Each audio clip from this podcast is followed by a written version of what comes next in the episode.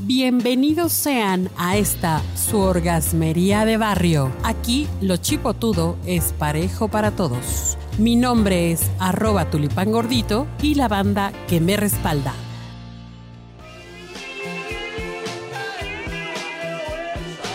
Nos encontramos aquí con Adriana.g y también con nuestra querida Norma Espi.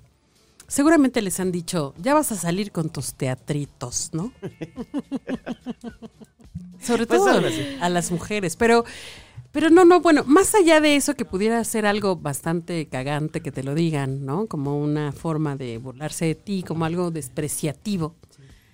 ¿Cómo podemos aprovechar los recursos que el teatro, por ejemplo, esta maravillosa forma de expresión y de arte, tiene para aprovechar y para disfrutar la sexualidad normal? De muchísimas formas. De verdad, mira, eh, empecemos primero porque yo creo que el teatro, además de ser de verdad una experiencia fascinante, ¿verdad, Adriana? Así es. es una la cosa. prueba si no la quieres dejar. Exactamente.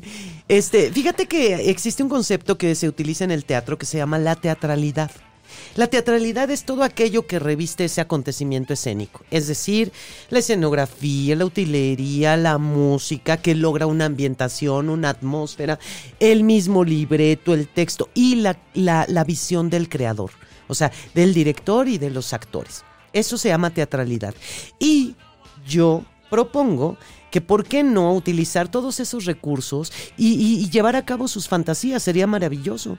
Porque Maravilloso. Maravilloso, porque tú entonces generarías una ficción. Hay que entender, hay que entender que una ficción no es una mentira, ¿eh? no es nada de mentiras. La ficción es el generar una historia que tenga todos los elementos de la realidad con la conciencia de que es una ficción y ustedes van a interpretar un personaje. Oye, pero algo platicábamos la otra vez con mi querida Adriana sobre el recurso de los disfraces. Ajá.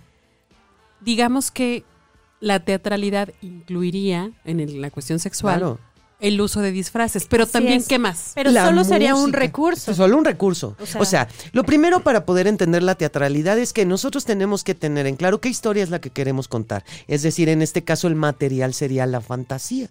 Claro, y tenemos que ver hasta dónde lo hemos platicado, porque yo podría decirte, tengo una, una fantasía de ser enfermera y tú imaginarte todo el escenario y toda la historia, o te puedo decir una enfermera que se sube a un, com- a un, cor- a un convertible y, no sé, XXX, o sea, el límite no hay límite. Entonces sí hay que hablar. Y yo creo que, miren, las unidades aristotélicas, que son, digamos, la base y la piedra angular de la literatura y del teatro en sí, plantean tres unidades de es de espacio, de tiempo y de lugar. Esos son los tres elementos. A ver, yo tengo una fantasía. ¿Dónde? ¿Con quién? ¿No? ¿A qué hora?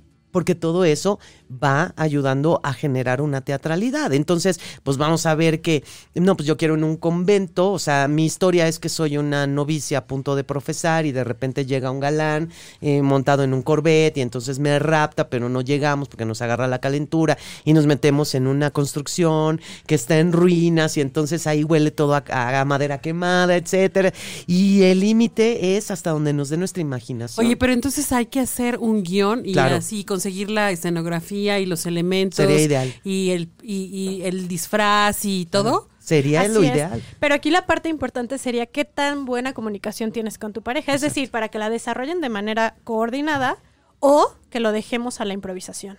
También. Y es que es importante, o sea, el teatro lo que nos plantea es la forma de contar historias. Para poder contar una historia no nada más hace falta el texto, sino que, y el texto lo hace el dramaturgo, sino falta también la acción. Drama significa acción. Entonces necesitamos la acción y necesitamos dónde se desarrolla esa acción, con todos los detalles, o sea, hasta el más mínimo detalle de, de si la cama rechina, si no rechina, este, si huele incienso, si hay velas, si no hay velas. Si traigo tanga, si traigo liguero. Exacto, O, o calzones de abuela, porque también todo es válido, ¿no? Claro. Si estoy en esta época, en la época victoriana o en la época prehispánica, en fin, todos los elementos, por pequeño que sean, van sumando para generar una gran teatralidad. Ahora, es muy importante que eh, estemos conscientes de una cosa. Si estamos improvisando, cualquier cosa puede pasar. Y la segunda, no perder el personaje. Es decir, no puede salirle con las cuentas de la luz, los pagos, los niños este, del colegio. Hay que pintar el techo. Exacto, nada de eso. Sigamos la fantasía Hasta el final. hasta el final, hasta donde tope. Se me hace tan sexy. Ay, Vamos. sí.